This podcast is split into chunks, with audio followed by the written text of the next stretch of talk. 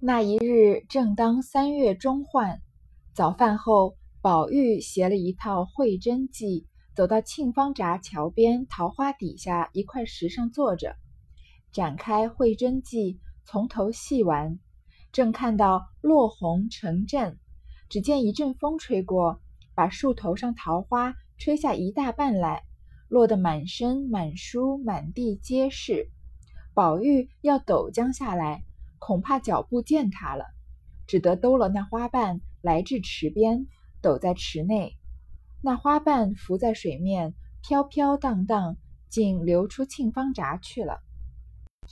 现在时间从一月到了三月。现在是中换的时候，中换其实就是中旬的意思。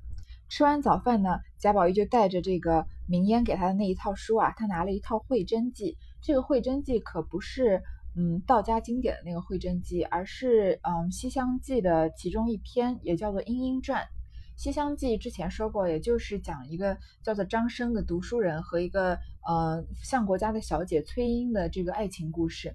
两个人也是 冲破重重危难，最后终成眷属的故事。嗯，但是《会真记》后面有续写呢，就是说他们俩这个张生最后又对崔莺始乱终弃。总而言之，就是一个呃很经典的爱情故事。就好像我们现在的人喜欢这种以爱情为主题的小说，都会非常流行这样子。然后呢，他就从头再开始看，看到啊落红成阵，落红就是落花的意思。然后正好看到这边的时候啊，有一阵风吹过，桃花都吹下吹下来，满身满书满地皆是。这个画面想想就很美啊。宝玉呢想把桃花抖下来，又担心一不小心踩到了。你看贾宝玉就是一个很怜香惜玉的人，连桃花都都舍不得采，就兜了花瓣来到池边，把这些桃花躲在抖在池内，这样呢花瓣就随着水面流走，就飘出了沁芳闸了。回来，只见地下还有许多。宝玉正踟蹰间，只听背后有人说道：“你在这里做什么？”宝玉一回头，却是林黛玉来了，肩上担着花锄，锄上挂着花囊，手内拿着花帚。宝玉笑道：“好，好，来把这个花扫起来，撂在那水里。我才撂了好些在那里呢。”林黛玉道：“撂在水里不好。”你看这里的水干净，只一流出去，有人家的地方脏的、臭的、混道，倒把仍旧把花糟蹋了。那犄角上我有一个花种，如今把它扫了，装在这绢袋里，拿土埋上，日久不过随土化了，岂不干净？林黛玉啊，比贾宝玉更雅，她拿着什么呀？专门锄这个花的这个花锄，花锄上挂着花囊，就是一个袋子。手内拿着花帚，就是个小的笤帚。贾宝玉就说啊，好好好，你把这个花扫起来，也扔在水里。我刚刚才扔过去。你看贾宝玉已经够怜香惜玉了吧？他不忍心踩到花，要把花呃呃扔在水里面，这样花就可以随水流走。但是林黛玉说什么呀？扔在水里也不好，在我们这里的清芳闸的水很干净，那流出去，别人谁不知道？不知道他们要洗衣服还是倒马桶的，都很又脏又臭的，还是会把花糟蹋了。他呀，在一个犄角，在一个嗯。角落上啊，有一个花冢，冢就是坟墓的意思嘛。他这么专门为花建了一个坟墓，把花埋葬在这个花冢里面。说日久不过随土化了，这样日子久了之后，花不就化在泥土里吗？这后面有这个非常经典的黛黛玉葬花的情节，这里已经给了给了大家一个呃，应该是预告，就是林黛玉有这个葬花的这个爱好。宝玉听了，喜不自禁，笑道：“待我放下书。”帮你来收拾。黛玉道：“什么书？”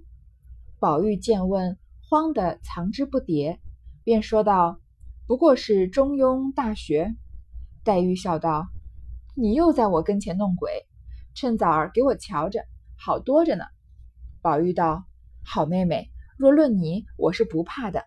你看了，好歹别告诉别人去。真真，这是好书，你要看了，连饭也不想吃呢。”一面说，一面递了过去。林黛玉把花具且都放下，接书来瞧，从头看去，越看越爱看。不到一顿饭功夫，将十六出俱已看完，自觉词藻景人，余香满口。虽看完了书，却只管出神，心内还默默寄诵。林黛玉问贾宝玉看什么书啊？贾宝玉贾宝玉就赶快撒撒谎，一边撒谎呀，一边藏着那个书，因为这样的书啊，在那个时候算是禁书，尤其是要让贾政那些人知道了，肯定不会给贾宝玉好果子吃的。说不过就是一些四书五经啊，说是中庸和大学。林黛玉一眼就看得出来贾宝玉在骗他，说赶快告诉我是什么。你看贾宝玉说啊，若论你，我是不怕的。他不怕林黛玉知道，因为林黛玉不会因为贾宝玉看这种闲书呢，而对他有什么看法。或者对他有什么不公平的评断，因为他们俩是心灵灵魂伴侣嘛。他说，但是不能让别人知道。贾宝玉说，这个书是好书呀，因为贾宝玉不是拿了一些比较雅的书进这个大观园吗？那些黄色小说都藏在这个书房里面。说你要是看了，连饭也不想吃呢。然后就给林黛玉看，林黛玉一看啊，果然很写的非常好，不到一顿饭功夫啊，就把十六出全部都看完了。他因为这个《西厢记》也是，呃，作为这个。常常作为这个曲目和这个戏曲来嗯表演的嘛，所以是一出一出的，他已经全看完了，觉得词藻锦人，余香满口。看完书啊，觉得这个非常回味，然后呢，还在心里啊默默还出神，还寄诵。宝玉笑道：“妹妹，你说好不好？”林黛玉笑道：“果然有趣。”宝玉笑道：“我就是个多愁多病身，你就是那倾国倾城貌。”林黛玉听了，不觉带腮连耳通红，登时直竖起两道似蹙非蹙的眉，瞪了两只似真非真的眼，微腮带怒，薄面含嗔，指宝玉道：“你这该死的胡说！好好的把这淫词艳曲弄了来，还学了这些混话来欺负我！我告诉舅舅舅母去。”说到“欺负”两个字上，早又把眼圈红了，转身就走。宝玉着了急，向前拦住，说道：“好妹妹，千万饶我这一遭。原是我说错了。若有心欺负你，明儿我掉在池子里，叫个癞头猿吞了去，变个大旺吧。等你明儿做了一品夫人，病老归西的时候，我往你坟上替你驮一辈子的碑去。”说的林黛玉嗤的一声笑了，揉着眼睛，一面笑道：“一般也唬的这个调儿，还只管胡说。”呸！原来是苗而不秀，是个银样蜡枪头。宝玉听了，笑道：“你这个呢，我也告诉去。”林黛玉笑道：“你说你会过目成诵，难道我就不能一目十行吗？”贾宝玉这里啊，就引用这个《西厢记》的词，他就说啊：“我就是多愁多病身，你就是倾国倾城貌。”就是在这个《西厢记》的张生啊，初见第一次见到崔莺莺的时候，就被崔莺莺的美貌所打动了，一见钟情嘛。一见钟情多半是都是嗯基于外表上的，然后他的内心啊就有这个独白，说小子多愁多病身，我这个人啊，嗯就是身体又不好，然后日子过得又不好，怎当他倾国倾城貌？这个小姐啊这么美，倾国倾城，我怎么能配得上她呢？贾宝玉就自比张生，把林黛玉比崔莺莺，那。张生和崔莺莺是爱情故事呀，林黛玉听了当然就羞红了脸，然后呢眉毛皱起来啊，眼睛睁大，就微微有点含怒，但其实是撒娇啊，她不是真的生气。她说你这样胡说，然后把这个淫词艳曲弄了来，还说些混话来欺负我。她觉得贾宝玉口头上占了她的便宜，说我要告诉舅舅舅母去，去告诉贾政和王夫人。其实虽然不是真的生气呢，但说到欺负两个字上又有点委屈，又把眼圈红了，转身就要走。但是这是一种撒娇的，这是撒娇的一种。贾宝玉非常吃这一套的，他着了急就赶快拦住他说：“千万要饶了我，这事情不能让王夫人和贾政知道啊！贾政不是前脚才跟他说这个元春叫你进园子好好读书的吗？要不然你仔细你的皮，对吧？他后脚就不好好读书了。然后呢，他就赶快又开始跟林黛玉啊赌赌咒发誓。”说如果我是有心要欺负你啊，明天我掉到池子里，叫个癞头猿吞了去。这个“猿”字啊，上面一个元朝的“元”，下面一个苍蝇的“蝇”半边，就是一种特别特别大的乌龟，应该是鳖的一种，非常的巨大。嗯，这个无锡的太湖有一个嗯半岛叫做源头渚，它也是一个很有名的这个旅游胜地。他就说啊，我如果这样，我就掉池子里，让一个癞头的这个大鳖啊把我给吃了，然后呢，我变个大王八。到时候你做了一品夫人，病老归西的时候，说林黛玉你嫁得好啊，做一品夫人还是在引用这个《西厢记》，因为后来张生不是考取功名了嘛，最后跟崔莺莺结婚了。说你死的时候呢，我往你坟上驮你一辈子的碑去，变，他等于他变成一个乌龟啊，去驮帮林黛玉驮他的墓碑。说着，林黛玉就笑了。贾宝玉诅咒发誓，在林黛玉这边是呃行得通的，在去史湘云那是行不通的。他一边揉着眼睛一边说啊：“你这样就会胡说。”然后他也引用了：“呸，原来是苗而不秀，是个银样蜡枪头。”银样蜡枪头啊，就是华而不实的意思。这个呃，古代的枪可不是手枪，对吧？是一根木棍，前面一个金属的这个。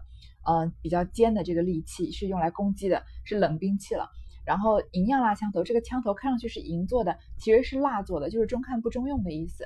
那银样蜡枪头也是《西厢记》里的一句话，是在张是这个红娘啊骂在骂张生的这一段，说完全是原句啊。原来你苗而不秀，呸，是个银样蜡枪头，是一模一样的。嗯，林黛玉就是这样讽刺他说，嗯，你你看你刚刚还。还能糊弄别人胡说啊！原来你也这么害怕的。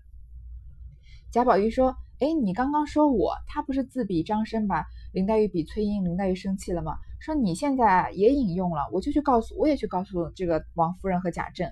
林黛玉就说啊，难道只有你过目成诵，我不能一目十行吗？其实林黛玉很聪明，她确实有这个一目十行的功力的。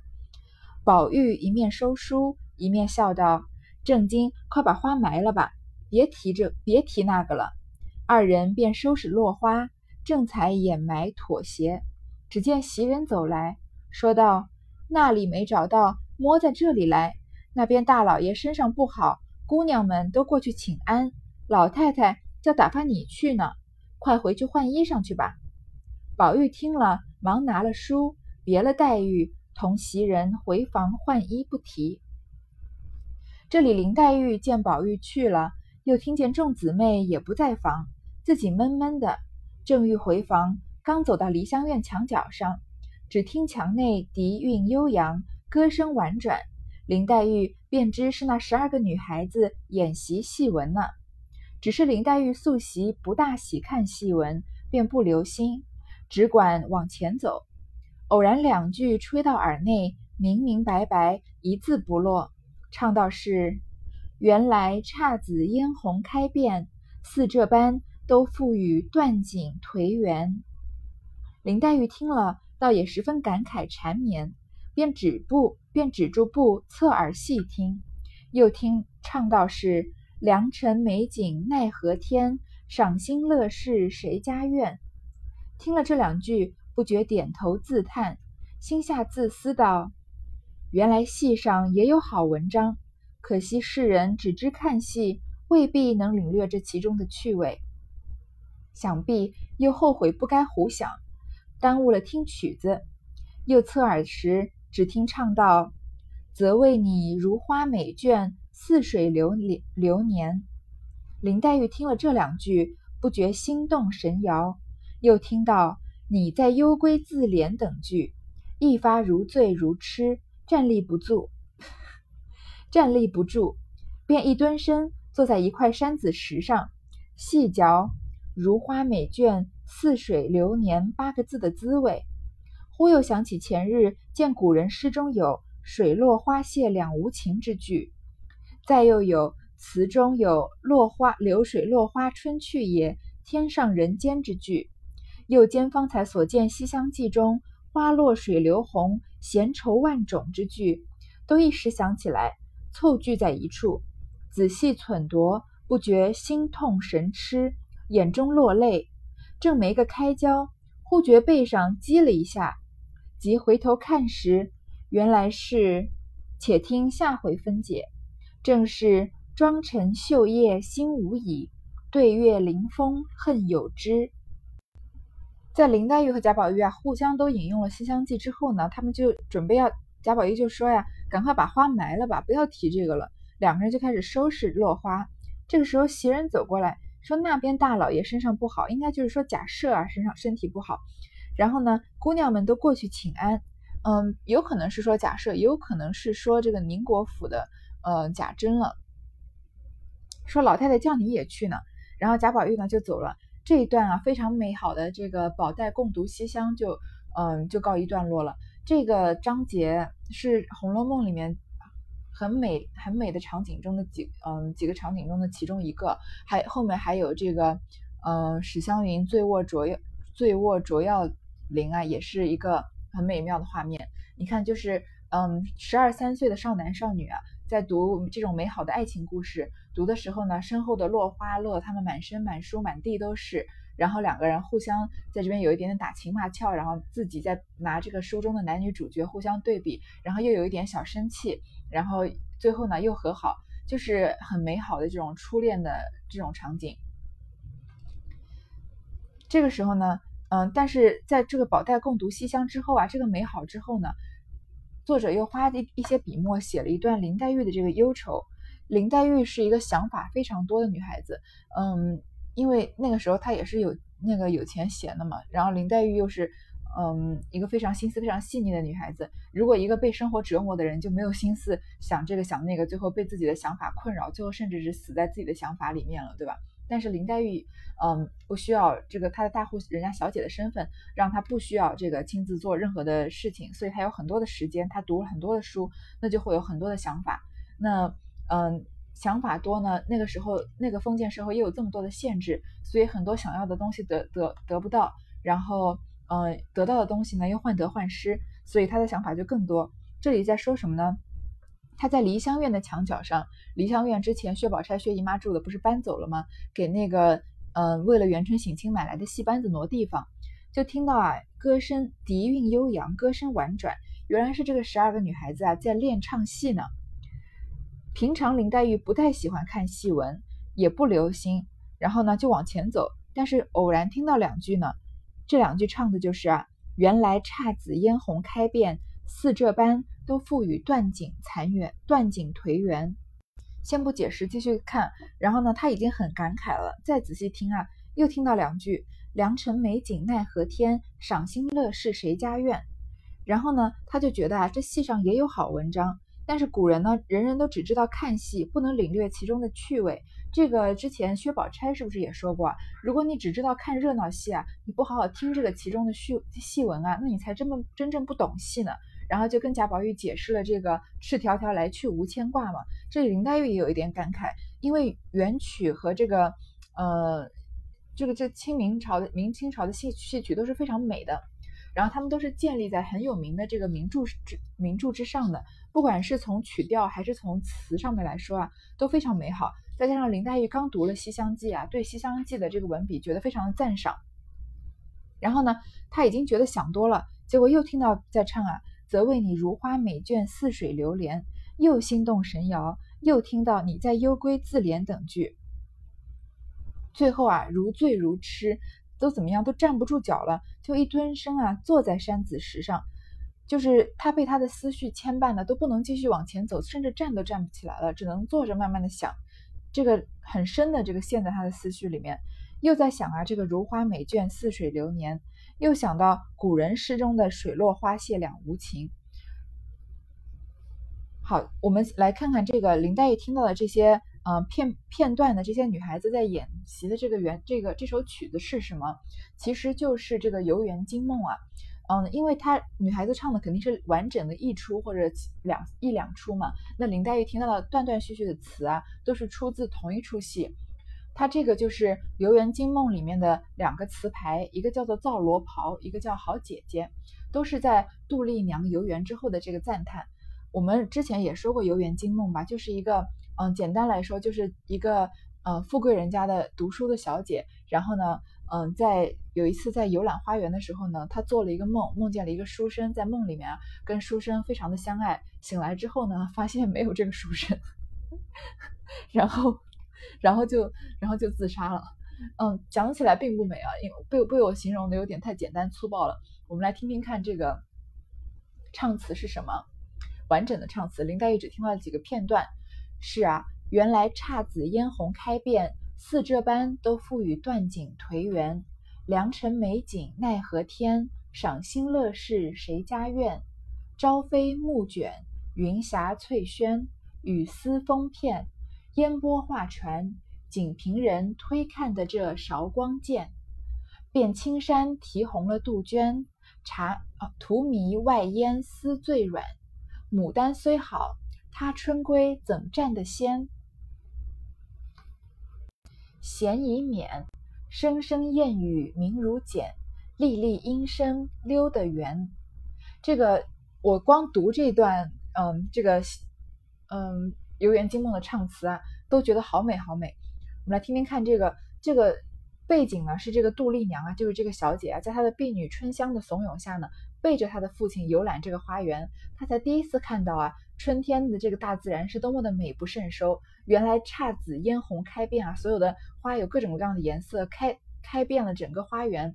这么样的美景呢？却没有一个优雅的环境相配，似这般都赋予断井颓垣，就有一种鲜花插在牛粪上的感觉。那杜丽娘呢，就不由联想到自己的美貌啊，只能面对这个古板的教书先生和这种令人窒息的书本啊。他的青春呢，正在悄然的逝去，觉得自己的天性受到了禁锢，就是这种大好的春光啊，将他内心深藏深处这个潜藏的活力唤醒了，他自己身心的这种美好呢，和大自然的美。产生了强烈的共鸣，所以啊，生出这种惜春的感叹，不是说呃原因叹息的惜春啊，非常珍惜，非常怜惜这个春天。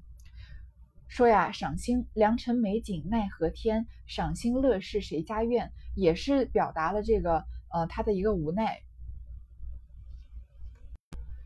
这个晋宋时期的一个诗人叫谢灵运，他写说：天下良辰美景，赏心乐事四者难并。此事古难全啊，所好的东西不可能全部都让你占有了。这个杜丽娘在这里就有了这样的感慨，就说啊，虽然这里有良辰美景啊，但是呢，奈何天无可如何，有了良辰美景也没有什么用。为什么赏心乐事谁家院？就是说他自己家杜丽娘自己家的这个庭院花园里啊，没有什么让人开心的乐事，因为她的呃青春，她的灵魂都被禁锢了。这句话解释成白话呢，就是说这么美好的春天啊，这么宝贵的时光，应该怎么度过呢？这些使人欢心啊、愉快的事情，究竟怎么样的人家才有呢？我家呢，反正是没有。下一句啊，虽然没有上一句有名，但是我觉得更美啊。朝飞暮卷，云霞翠轩，雨丝风片，烟波画船，烟波画船，锦屏人推看的这韶光剑。前面几个呢，都是在形容风景有多么美。朝飞暮卷是形容这个亭台楼阁非常的巍峨，景色很宽阔。呃，云霞翠轩也是呃这个华美的这个阁楼的意思。雨丝风片，雨啊这个丝丝的飘下来，然后风呢在阵阵的吹着，烟波画船，嗯，在这个江上啊，在水上，嗯，淡淡的泛起这个青烟，然后在中间呢有船飘过，就好像一幅画一样。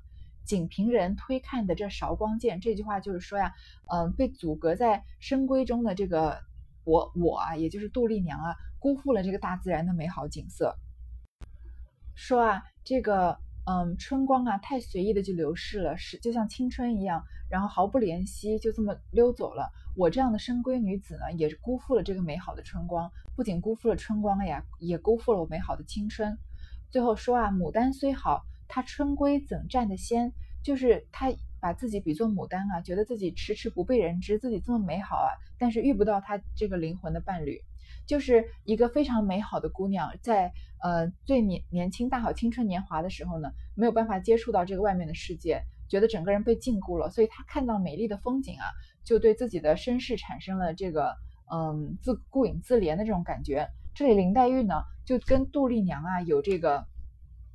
心灵上的共鸣了，她因为林黛玉也是个想法很多的女孩子嘛，所以她如醉如痴都站不住了，就觉得自己啊也是辜负了这个呃良辰美景，觉得嗯自己的青春啊也在流逝，然后呢又想起水落花谢两无情的诗句，水落花谢两无情呢是一个唐诗，是一首唐诗，是一个叫做崔涂的诗人，这个诗倒不是很有名啊，但是嗯这首诗整个就是有一种思乡的嗯。意思就是一个呃长期流浪的这个旅人啊，思念自己的家乡。水落花谢两无情，水不停的流走，花儿不断的凋零，这两这两件事情是多么无情啊！那林黛玉是不是已经没有家了？她是不是离开了她的家乡苏州？然后父母都双亡双亡了，然后这个林家也没有什么亲人，所以就寄居在贾家。他是不是也有这种水落花谢两无情的感慨？然后呢，又想到流水落花春去也。天上人间，这个我们就应该比较熟了，可能有些人还会背呢。在也是在初高中的时候学过这一首，就是后唐的唐后主这个李煜，嗯，他的一首诗，这个《浪淘沙》，嗯，最后这句啊，别时容易见时难，流水落花春去也，天上人间。我们离别的时候很容易啊，但是离别之后再见一面就非常非常难了。就算再见呢，也好景也不在，韶华已逝。这个。就好像啊，水要流走，花要飘落一样，春天呢都要都要离开，春天要归去，人生的春天呢也已经完结了，是一个非常非常一种非常留恋、惋惜、嗯沧桑的这个一首一首词。因为你知道，大家知道这个南唐这个唐后主李煜是一个亡国之君嘛，所以他很多的嗯词呢都表达这种国破家亡的情感。这里又是嗯。林黛玉在她的她的发散性思维啊，想到了想到了前面的这个诗，想到了现在的词，然后又想到刚刚读的《西厢记》里“花落水流红，闲愁万种”，还是一样的意思，就不再多解释了，都是跟嗯落花流水有关系，然后由落花流水引发的这些嗯忧愁。后来呢，他想着想着呀，心痛神痴，眼中落泪，正在正在哭的时候呢，突然有人打了他背一下，是谁呢？下回再说。然后最后的这这个这回最后结尾啊，写了这样一个对联：妆成绣靥心无已，对月临风恨有之。早晨的时候呢，对镜梳妆；晚上的时候，灵灯刺绣。这么什么乱七八糟这些以外的事情都不再不多去想。你看这个早晨梳妆，夜晚刺绣，不是前面不就是前面贾宝玉写的这个四时集市里面的呃日常生活吗？然后呢，对月临风恨有之。然而有时有的时候啊，看到月亮迎着春风啊，心里又有一些淡淡的恨意自心底生发。那这一章看得出来，这张这个《西厢记》妙词通细语，《牡丹亭》艳曲锦芳心，就用这一回啊来写他们搬进大观园里面，呃，一个一个开篇啊是非常精妙的。他不仅写用了贾宝玉的，呃，写写了为什么要搬进大观园，然后又又用贾宝玉的这个四时集市啊。集市诗啊，写了嗯，这个大观园的生活多么悠闲，多么富贵，然后又有又有少年这种为赋青词强说愁的矫揉造作感，然后呢，又有《西厢记》宝黛共读共读《西厢记》这样最美最美的景色。但是在《西厢记》之后呢，曹雪芹也没有忘记再去写一下这个林黛玉自己心中这个胡思乱想、发散性思维想到的。呃，曲啊，词和诗表达这个新生活，这个快乐的生活中间呢，也有他的所谓的富贵闲愁，还是有一些闲愁，甚至有一些恨意，然后有有一些也有一些凄凉的感觉，也是贵族生活的一种空虚感吧。这里我们再看一看这个林黛玉啊，她呃胡思乱想的时候，想到了这么多的曲曲词诗，胡思乱想的时候啊，也都是非常有文化的。如果平常不多的读书呢，自己在平发呆的时候胡思乱想，就只会想一些早上吃了什么，电视里演了什么，嗯，今天晚上要玩什么游戏啊这样的，嗯，那其实对我们的青春来说啊，也是一种浪费。好，这回先读到这儿。